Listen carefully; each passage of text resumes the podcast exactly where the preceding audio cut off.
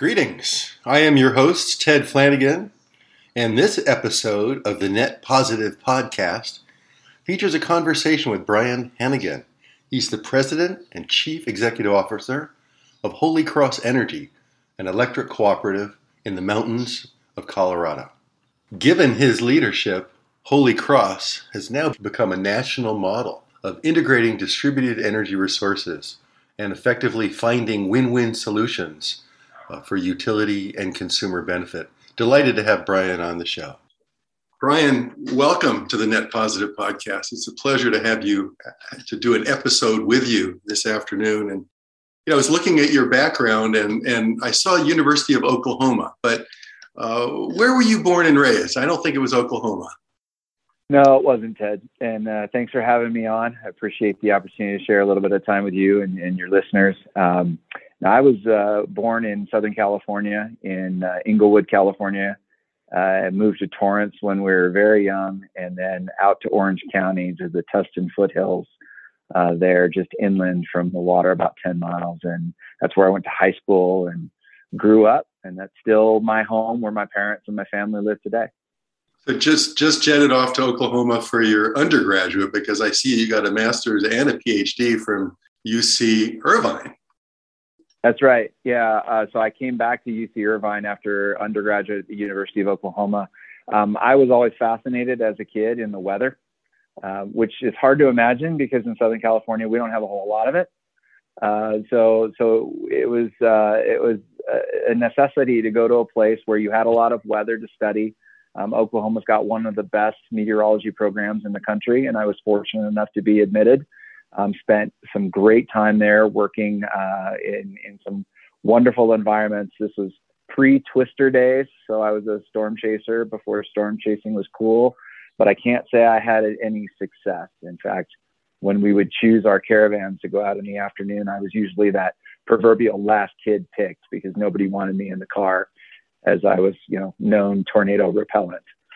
Uh, but uh, when I when I went to Irvine, uh, the focus became less about weather and more about climate, and trying to understand the long-term changes that were coming our way and are coming our way as a result of our emissions of greenhouse gases. Um, and so, uh, really understanding the science of climate change in deep detail, not just the atmosphere, but the ocean and the biosphere and the soils and how all the pieces fit together. Um, and that that research motivated me to think long and hard about what I could do to help contribute to a more stable climate and reductions of the greenhouse gases that are at the root cause. So off you went to Washington uh, uh with uh, with all of the spirit to, to, to change, and had a couple stints, Council on Environmental Quality staff, Committee on, on Energy and Natural Resources staff. What, was that like in, in that chronology? Well, I was fortunate enough. My scientific society, the American Geophysical Union, uh, to this day, they sponsor one recent graduate to go to Washington, D.C. to be a science advisor, if you will, to the policy process, uh, particularly on the congressional side. And I was fortunate enough to receive that fellowship. Um, I left a uh, furthering of my scientific career on hold to go work in Washington, D.C. for a year, and that that year internship turned into a four-year job with the Committee on Energy and Natural Resources as kind of their their science advisor, working on a wide range of things. That's where I got involved in energy policy and energy technology. I took that down the street with me to the White House when the, the president's uh, staff called and said, "We'd love to have you come work here," because I'd been working with them from the Hill side of things uh, and that was a great opportunity to work in the executive branch for about four years or so. And, um, and that, that was just a wonderful time to be in government. We were focused on solving problems and working together across the aisle and really trying to make this country better, stronger, more energy independent. Um, we were actually, even though I worked in a Republican administration, some of my best achievements uh, and proudest moments were around research and development in solar and wind and hydrogen technologies and uh, other things that reverberate to this very day. So, um, so yeah, it's a good foundation to then, you know, make the jump into the private sector as soon as I was done with government service. Right. Very interesting. I like what you're saying about the, the Republican administration and getting environmental works done because there is a, a long history of lots of environmental achievements during during Republican administrations that I think gets that gets often forgotten. I know you went out to NREL, the National Renewable Energy Lab in Golden, Colorado, and I was interested with your whole notion of distribution in a box. But you, by that mm-hmm. point, you must have been thinking very clearly about the change in the utility industry and how it's no longer a cost plus centralized power plant type of business, but a business is going to be including all sorts of what we now call distributed energy resources. Yeah, and, and, Ted, prior to joining the the team at NREL in 2013, I'd actually spent seven years after leaving the White House with the Electric Power Research Institute, um, managing their energy and environmental analysis activities, uh, managing fossil generation research and development for a while, so coal and natural gas and and uh, carbon capture and storage and other technology options that we were developing in the early 2010s. Um, moving into renewables and into grid integration, and really seeing the cost uh, declines and the performance improvements in the component wind and solar technologies. By the time I arrived at NREL, the question was not how do we make these technologies cheaper and uh, easier to produce so that we can get more of them deployed. It's what are we going to do now that the deployment barriers are really around integrating them into the existing power system? Um, you know, wind is here, solar is here. Even in 2013, we were we were starting to recognize that and of course, it's taken off tremendously since then. But the challenge was, gosh, how do we create an, a place where we can understand how to better integrate these into existing electrical infrastructure? Through my time working with utilities at EPRI, it was clear that no CEO in their right mind wanted to run a research experiment with their customers.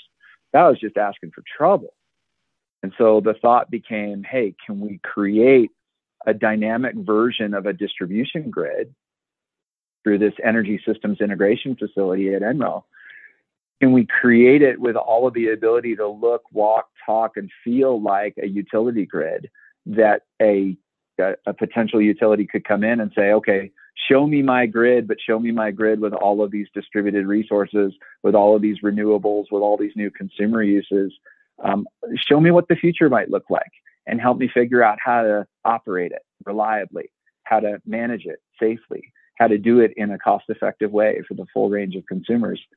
Give me the opportunity to try it before I buy it so that I don't have to run endless pilots and, and learn by doing and failing on my real system, that I can actually accelerate my, uh, my, my uh, transition to a clean energy future in a, in a more direct way. And and that was um, that was a real joy because the the lab itself was put together with um, ARRA funding, but building out the people, building out the equipment, the research agenda, gaining the support of the offices in the Department of Energy, gaining the partnerships from the vendor community and the utilities. Um, that's really what made it go, and that's what we spent our, our, our work doing in between 2013 and 2017. So a lot of that sounds like it was focused on on convincing utility management that were from this old school that this can work, that you can integrate, that you can uh, you can hook up all sorts of distributed resources to the grid. And I mean, you're you're kind of envisioning like a, almost a plug and play system. I mean, that's oversimplifying it, but making it so yeah. you plug in your EV, you can plug in your house battery, you can plug in your wind solar system, your community solar system. Is that is that kind of the distribution in a box concept? Well, that was that was the architecture of the ESIS facility. The lab had several different um, laboratories. The the building had several different laboratories within them. One was to simulate wind and solar resources at scale. The other was some smart homes of the future. The third was where the electric vehicles and batteries were located. The fourth was where the hydrogen technologies fit in. The fifth was where we did, you know, heat and power and other technologies. Um, and they were all connected with a, a, distribution bus, basically a small distribution system that had a one megawatt, uh, two megawatt capacity on it. And we were able to plug and play and say, okay, we're gonna we're gonna plug in all of these devices and make them interact with one another, and then we're gonna power the whole thing with some power supplies that are mimicking the voltage and the power and the frequency that they would be seeing from the parent grid in wherever, Southern California, South Carolina, you know, Southern New York State. Um, we would be able to drive that equipment in the laboratory with the data or the modeled performance of a future grid and, and really create a test bed that could simulate that future. And we would have visualization capabilities that would allow a, a grid operator or a utility manager to come in and actually see it and touch it. And well, can you turn this up and can you crank that down and can you make it do this? And it really was a place for discovery. And, and folks walked away saying, you know, maybe this stuff isn't as impossible as it seems. Maybe we should be trying a little bit more to to help satisfy our customers' wants for for distributed energy. Very, very interesting. And and that just takes us right to Holy Cross. And my Holy Cross Energy, for the listeners that don't know, is a electric cooperative in the mountains of Colorado, a great cooperative. And how did a two-part question? How did Holy Cross get lucky enough to get you? And why did you accept a position sort of high up there in the in rural in the rural part of Colorado? What, what how did that yeah. go?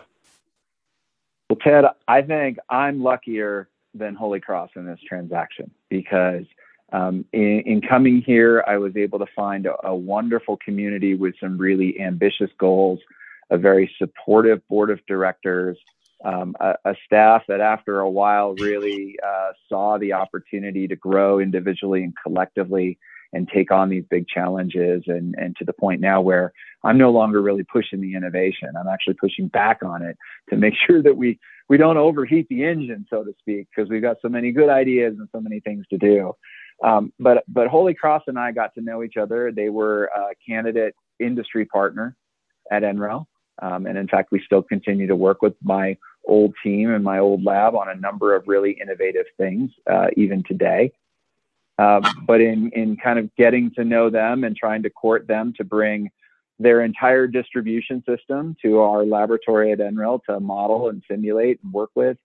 Um, along the way, they had a leadership transition, and I was contacted to see if I was interested. And I thought, man, this never happens. They never take somebody out of the lab and put them in the C suite. I better check this out and see if this is for real or not.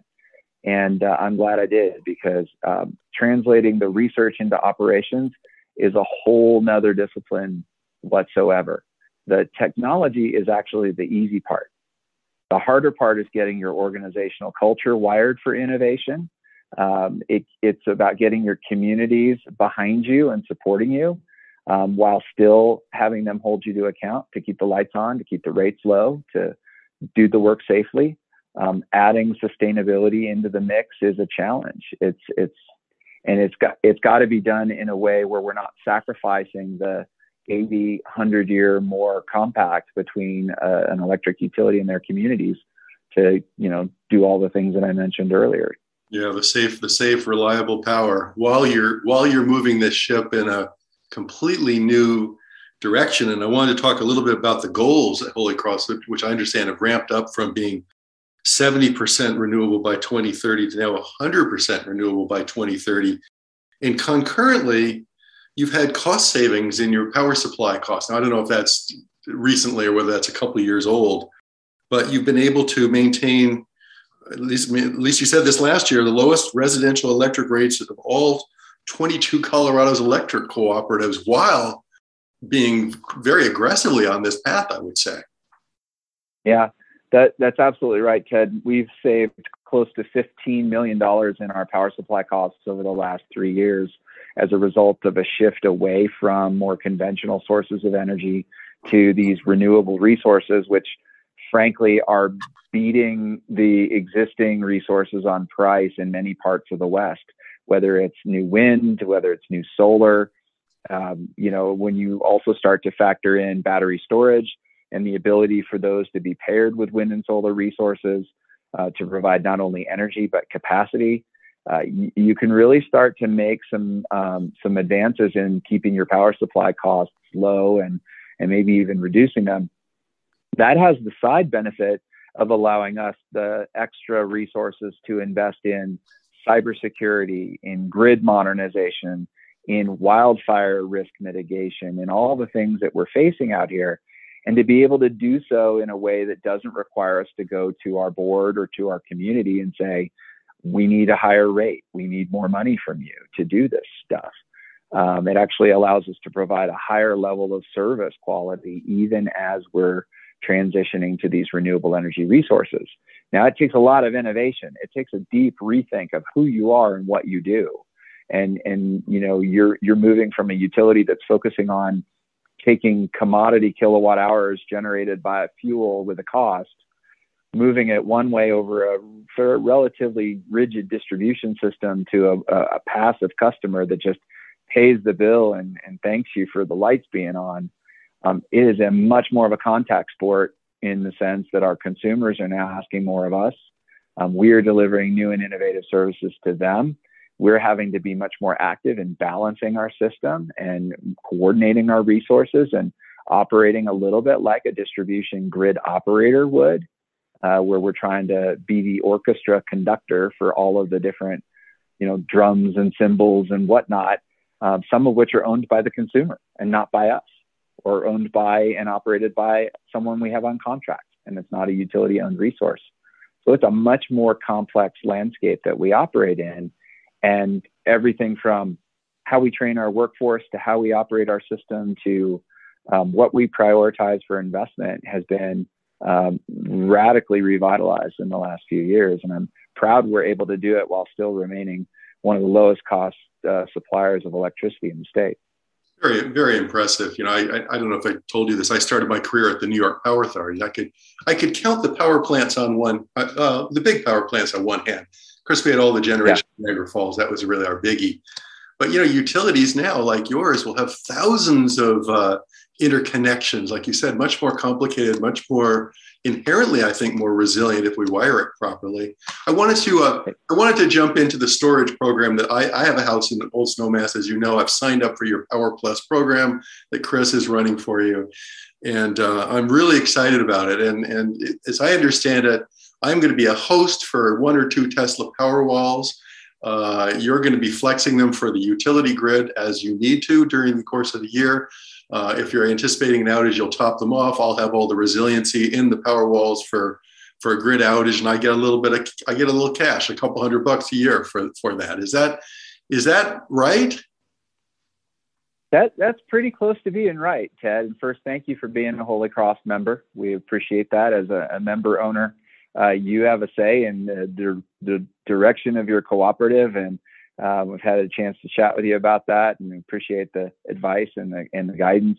Um, you know, as a member owner, there's no reason why you can't invest in the utility system that you own, uh, this distribution cooperative of yours called Holy Cross, in a way that provides benefits both to you and to the cooperative as a whole. And our Power Plus program is a perfect example of that. Um, we are basically providing uh, 0% down, 0% finance, lease to own program where you can host a Tesla Powerwall at your home or at your workplace. Um, it comes out to about 30 to $40 a month, depending on the install costs, and we include those in there as well uh, for each of those Powerwall units. Uh, and, and for hosting that and allowing us uh, access to those batteries on your, on your grounds, um, to be able to manage those as a grid resource uh, a finite number of times per year, we actually pay you a, a, bill credit for the privilege of doing so. We're effectively buying some capacity from you to help us manage our peak load, or alternatively, and I think this is more likely going forward, to top you off when we got more than enough sun in the midday or more than enough wind in the overnight that we would otherwise have to curtail and pay a penalty for. So that battery is a resource that can be bundled together with other batteries and other grid resources to help us operate in a more flexible way that is absolutely vital as we get to 80, 90, 95% renewables and clean energy, much of which is highly variable. We need to flex our demand as well as flexing our supply. And you, as an owner of the cooperative, get to do that with a battery that also provides you that extra level of energy resilience that you seek. So I think it's a fantastic deal on both sides of the ledger. I, I, do too. It's truly it's truly a win-win, and it gets to this notion of that we you and I talked about value stacks, which is in the New York regulatory proceedings. It's all about value stacks, and it's it's just uh, to, to simplify the concept. It's just to realize that there's different values to different parties, and if we can find value to the utility at the same time that there's value to me as a consumer, uh, then we've obviously been able to take the cost uh, of an infrastructure like a battery backpack and and basically distribute those those benefits uh, to, to different parties. So that that seems yeah. to be a, big part of what you're doing now. Is is a, now how how big of a storage installation would you accept on a, on a property? Well, we we size our storage ins- installations to the the load that that customer provides, or on the other hand, to the to the generation that that customer provides. We're we're really excited about pairing these batteries with rooftop solar systems and maybe looking at loosening up some of the limitations that traditionally you've had in place around the size of PV systems and the net export. You know, if the export can occur at a time where we would otherwise be uh, lighting up a gas turbine or going to a power, going to a to the power market for excess supply, um, that's a benefit for the consumer as well as a benefit for the environment. Uh, and in many ways, consumers that have solar on their roof and batteries in their garage or aside their house um, can participate in a distribution level power market the same way that any PPA solar project in the community can do. Um, and from a cooperative perspective, honestly, I'd rather create and exchange value with our member owners than with those who are not. Um, and so it, it's really a great way to be engaged with who we are and what we're doing and to your point about value stacking, Ted, it's really hard to do that uh, in a in a regulatory environment where you're looking at it through only one lens or the other. In our case, um, we can monetize the values that we see on the utility side by giving you this bill credit against your lease payment on the battery that is giving you the values that you see on your side. So we can we can stack all of those things in one program, and I think that makes it really easy for the consumer to conceptualize and participate in. And it removes some of the barriers to DER adoption that we're seeing out there. And frankly, I should also mention we're doing the same thing with electric vehicle charging. Uh, we're helping people finance the installation costs of those EV chargers. We're giving away the EV charger, the level two charger, uh, for free with a full 100% rebate. Uh, we want to make charging available in our communities, and we're supporting our communities in doing that so that folks can drive electric and feel comfortable moving around in Holy Cross territory, that they're never far away from getting that, that, that recharge that they need to keep going. I'm, in, I'm impressed by, by the vehicle program. You're giving a consumer two free chargers, and then yep. the consumer has to pay for the installation of the chargers, two or three thousand dollars. But you're going to finance that for them and let them pay that over two or three years. So you've taken all the yep. pain away in the process. I, I, salute you for for doing that um, you've really figured, I, I think, figured out uh, that as long as customers don't have a big upfront cost, uh, they're they're pretty happy to participate. Just going back to the whole Power Plus program, I'm I guess it's obvious, but uh, you know I'm a consultant for big corporate users here in school districts, and we're installing batteries, and we're using them for peak clipping benefits for the consumer. We're using them for energy arbitrage for the consumer, buy low, discharge at high at high rates. And you're just doing the exact same thing at a utility scale, aren't you? Uh, we are. And, uh, you know, first we can do it through the accumulated fleet of individual Tesla Powerwalls that are out there. We can call what's called a peak time rebate event. And we can uh, instruct those batteries to get ready to discharge between the hours of four and seven because we think we're going to hit our coincident or our system peak for the day. And we want to modulate that somewhat. Um, we can also look at the possibility that we will install uh, commercial sized batteries, you know, a containerized one megawatt unit at the bottom of a ski lift or adjacent to a hotel or next to a large manufacturing facility or in a, a town center that's got some critical government infrastructure functions that uh, we want to make sure or at a school where we've got kiddos that you know if there is a power outage for whatever reason we want them to be safe and comfortable and to be able to continue to learn until their parents can come and pick them up um, so, so when you overlay the, the energy resilience concepts on top of this, it's another value uh, for the, the, the justification of energy storage, uh, not just at a home or a business, but in society writ large. And I think that that allows us to both have the storage flexibility to absorb these variable renewable resources, but then when the grid is not available to us, the regional power system is not available to us, if we have enough locally connected generation resources and battery storage, we can still keep the lights on, even if it's just locally or on a feeder or on a you know substation loop. Uh, we can still keep people empowered, and that's you know, you're a utility. You got one job. That's to keep the lights on, right? And I think we need to think about how do we have a plan A and a B and a C and a D, right? Because as we're seeing, the world is experiencing more extreme weather events. We've got cyber threats that are growing. We've got aging infrastructure that's failing. We got the squirrels, you know, bane of my existence. Um, they're all out there, and everything's conspiring against us to take the power out. And it's our job to keep it up. And we need to come up with multiple avenues to do that for our members.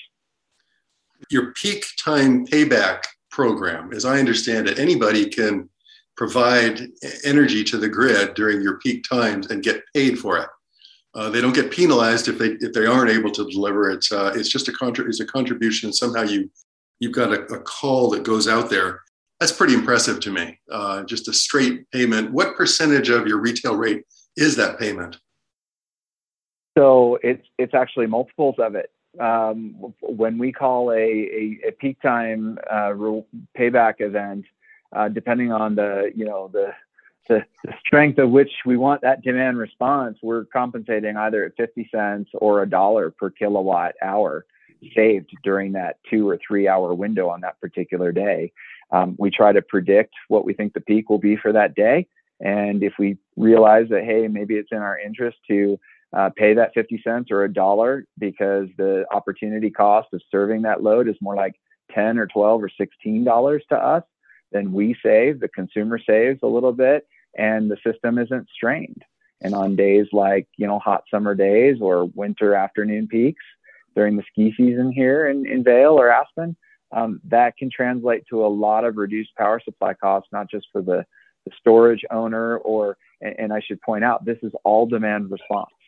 So if somebody wants to set their programmable thermostat, somebody wants to set their EV charger to stay out of that window, they can participate in this peak time rewards program totally voluntary. We felt that the carrot was going to work a whole lot better than the stick here. And by the way, we're introducing this year a pilot program that does the same thing, but in reverse. We actually pay people to consume more electricity during certain times of the day. As I mentioned earlier, when we got too much solar on the peak, in the midday or too much wind in the overnight hours. Um, we don't want to curtail that. That that frankly makes me cry because that's a wasteful use of a resource. So can we top up the battery? Can we charge the vehicle? Can we pre-cool or preheat the structure? Um, these are the things that I think will give us the flexibility that we need on our journey to 100. So you have a lower price during those periods, right? That's how you're. yeah. Well, for that. It's, it's basically it's basically a bill credit.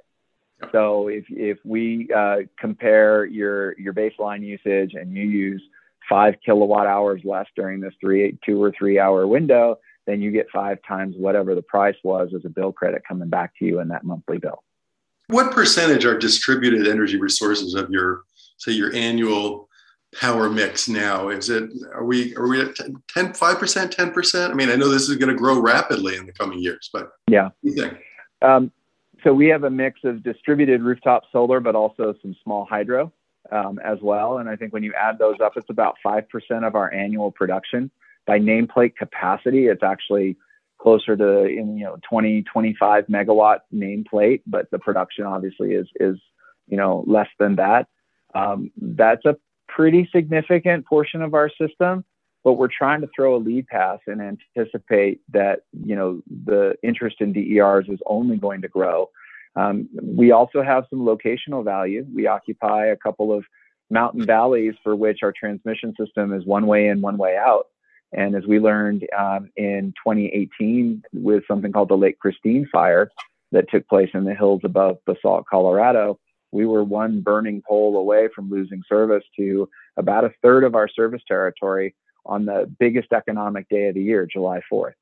And uh, if it were not for the quick thinking and actions of an Xcel energy lineman, not even one of our own, um, we would have had a whole bunch of people unhappy and in the dark. And that was a real wake up call to think about how do we build a more resilient energy system. And like you said, Ted, the, the localized resources, the closer the generation is to the load, the more resilient it is. And, and that's been a design principle that we've stuck with ever since a big part of my business is now building microgrids for municipal facilities here in California. And, and we're designing them and for school districts, we're designing them with lots of solar and lots of storage. And we're basically getting to a point where these microgrids could operate indefinitely in a carbon free mode, in an islanded carbon free mode. And so, as a, as a preamble to my, que- my last question to you, I think is just what, are the, what do you think the utility of the future is going to be like? We were used to a utility being a big centralized entity with large centralized systems and billing procedures. Everything is big. And, but as we go forward, what do you, what do you think the role of the utility will be? How will it change? You know, uh, Ted, I, I think that uh, you know the phrase "networked microgrids" comes to mind in the sense that uh, communities and campuses and units of, of, government, city and county, homeowners associations, um, they're gonna they're gonna to the extent that it's economically profitable for them to do so, they're going to invest in localized energy resources that they can call upon at times when the grid's not available. And, and the, the, the power grid becomes more of the, um, the interstate highway equivalent. You know, we move goods and services over the road, but those goods and services couldn't move if the road wasn't there. Um, there's a lot that's been made about the notion of transactive energy, of neighbors trading with neighbors, but it, it's the grid that actually makes that possible. And so it's hard for me to imagine unless people invest in really long extension cords across their their, their fences, um, how that power trading is going to occur without a utility involved in the mix. Um, are we going to be a commodity supplier of kilowatt hours? Probably not. There will be a transition to a, uh, a purveyor of energy services. Maybe we'll help be the ones that finance and operate the microgrids. Maybe those will be done by third parties and we'll provide the connective tissue. Maybe we'll create the opportunity for those market transactions. Maybe we'll be the provider of last resort that has some resources on standby to, to catch you when you fall.